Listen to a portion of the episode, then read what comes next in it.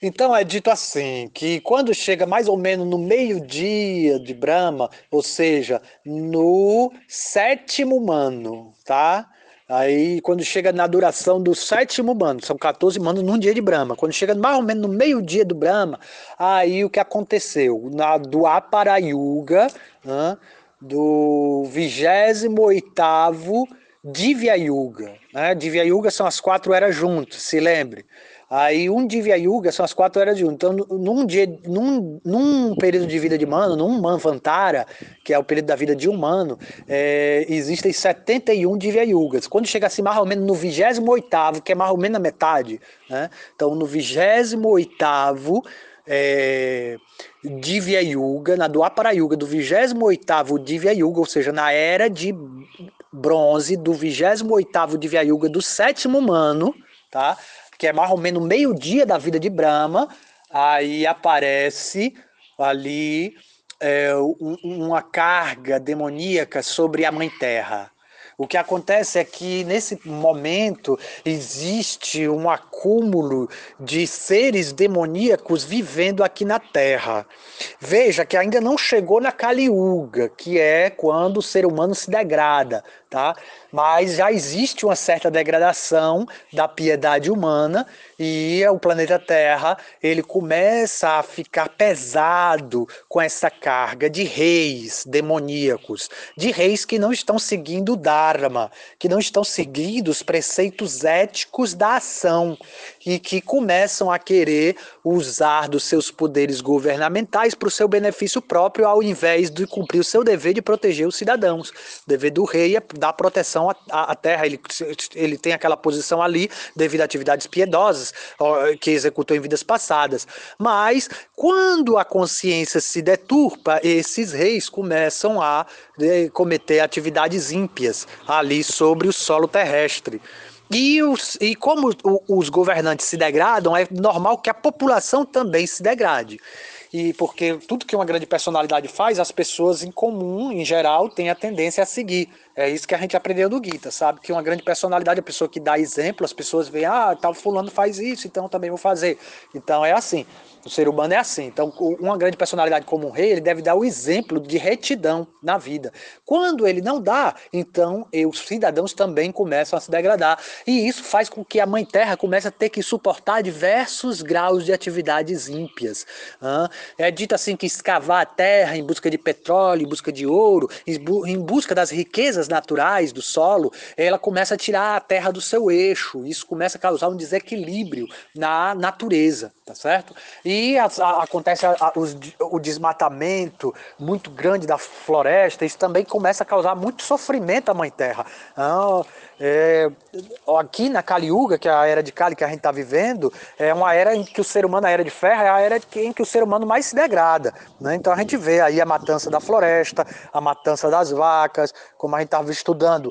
As vacas, elas são uma elas têm uma conexão muito forte com a, com a civilização humana, desde o princípio dos tempos. A gente vê como ela é forte dentro da nossa cultura. Aqui mesmo no Nordeste, aonde a gente vai, a gente vê aquela coisa do couro da vaca, a gente vê como a vaca ela dá tudo para o ser humano. Tudo que é da vaca é aproveitado. O leite, aí matam ela e tira a carne também, é aproveitada. Né? Assim? Então a cultura do ser humano com, a, com, a, com o, o a criação das vacas é muito. É, é, é, é, isso é desde o princípio do tempo, né? é muito forte isso. É, mas antigamente, nas eras anteriores, não se matava vaca. O, o boi era usado para arar a terra, não tinha máquinas, não era a era de ferro ainda, em que se usa máquina, tratores, então o boi usa, era usado para arar a terra e produzir grãos. E os grãos alimentavam os seres humanos. Os seres humanos viviam da produção de grãos.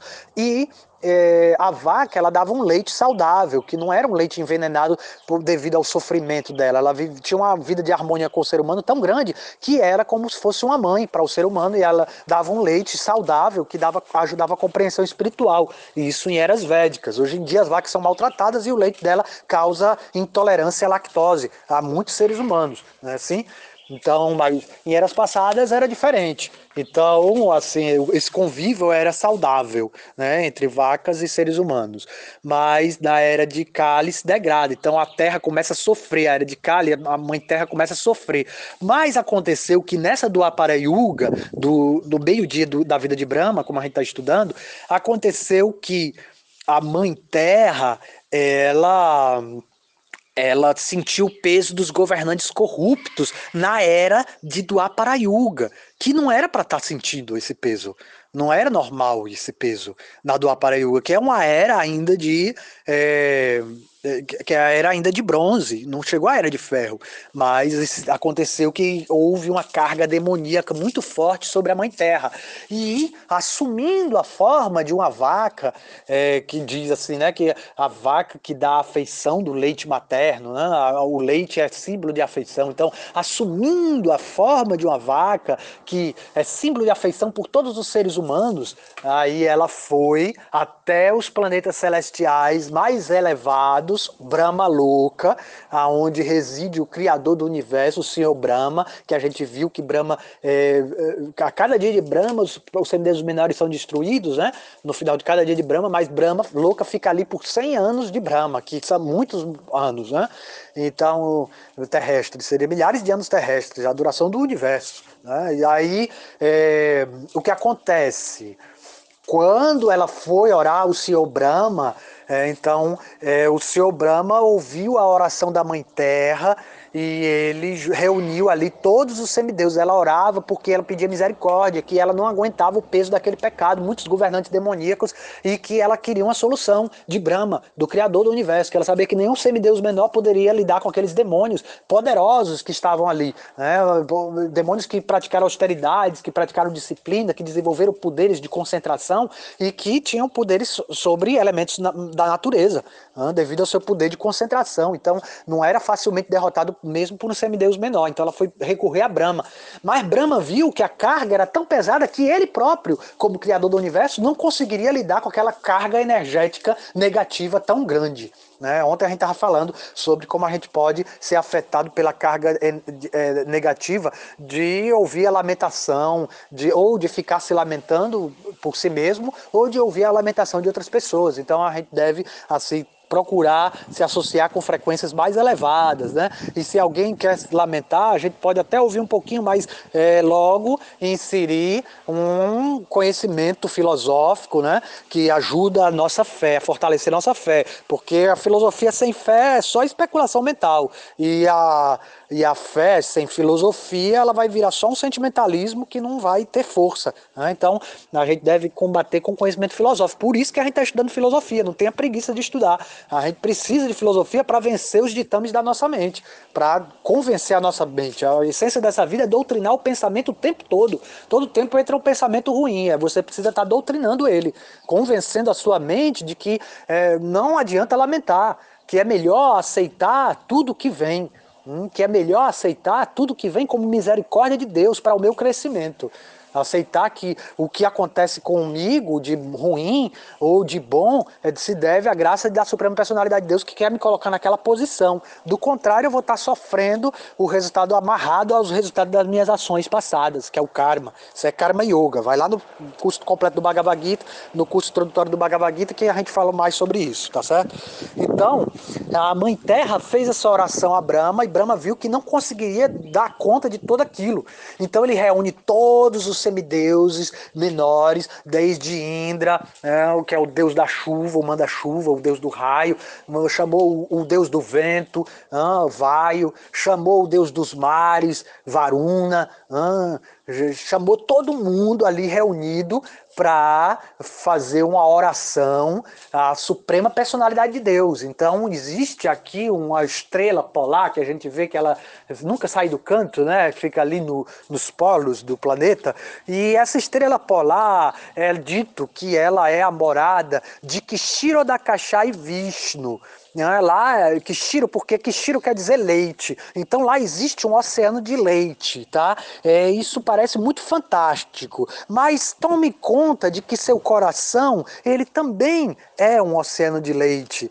num oceano que, eh, eh, de afeição, que você busca fora. Agora você está buscando toda a afeição na forma de gratificação dos sentidos, tá? Na forma primeiro de Ana Maia, do alimento, do prazer da língua. Quando a gente nasce como um bebê, a gente quer logo colocar o peito da mãe na boca. Então a nossa primeira realização de Deus é o alimento, Ana Purna, é a deusa do alimento. Então, a partir da, de, de, do, do alimento, a gente tem o primeiro prazer da vida, e o prazer é Deus. Então, é o primeiro nível de prazer de que nós sentimos através dos sentidos. E aí a gente começa uma busca de prazer externo. A gente não consegue mais é, é, é entender que esse oceano de afeição está dentro de nós, até que a gente pratique conhecimento espiritual, desenvolva também é, conhecimento, desenvolva meditação, e aí você vai poder ver que existe um oceano de afeição que você pode compartilhar com o universo. Então, entenda que esse oceano de leite está dentro do coração da gente.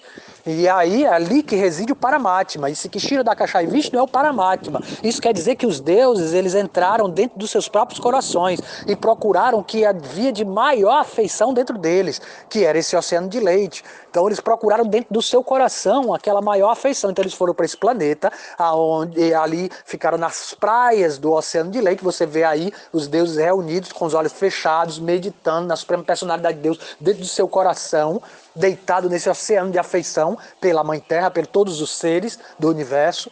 E aí você vê ali atrás o seu Vishnu deitado, que é a forma de Vishnu ali, Kshira da Kashai Vishnu, é, que é o, o Vishnu quer dizer o todo penetrante, o onipenetrante, o espírito onipenetrante. Ele está deitado ali sobre a serpente Shesha, a serpente Shesha Naga, e é, Lakshmi, a deusa Lakshmi está massageando seus pés, a deusa da fortuna. Ah, então, é, aí a gente vê essa trindade que a gente tem estudado, que a gente estudou aí no dia de Balarama, ah, do balanço e tudo. Porque aí o é, é Balarama é essa serpente cósmica, Ananta Shesha, que é a Kundalini completamente desperta do Senhor Narayana, do Senhor Vishnu tá? o espírito onipenetrante, que está ali na sua forma de quatro braços, sendo massageado pela deusa da fortuna, que é Shrirada. Então, seu Vishnu é Krishna, tá? o mesmo Krishna, só que uma, uma porção plenária dele, eu, assim como a Nanta Shesha, essa serpente cósmica, que está no, no, no Hanumanchalista, faz referência a ela, que a Nanta Shesha, com suas mil bocas, não consegue cantar as glórias de Hanuman. Tá? Então, ali, é, é a Nanta Shesha, que sustenta o universo, que é o plano de existência, que é Balarama, é o mesmo Balarama, essa serpente cósmica, e é, Lakshmi, que é uma porção de Srimati Radharani, que é a lá original, lá no mundo espiritual, mas aqui eles estão dentro do mundo material. Esse aparecimento de, de, de, desses três Satitananda aí dentro do mundo material, que é o Senhor Narayana com a Nanta e a o Kishiro da Kashai Vishnu, que é o próprio Narayana, né, o Krishna, são diferentes nomes da mesma pessoa, deitado sobre a cama da serpente de Ananta, Ananta Shesha, e, e é, Lakshmi, tá? Então, Herada, Krishna e Balarama aí. Né? Eles estão orando, mas é uma porção plenária. E eles oraram, e aí o Senhor vi, e eles oraram, e essa oração é chamada Purusha Shukta. Vou mandar outro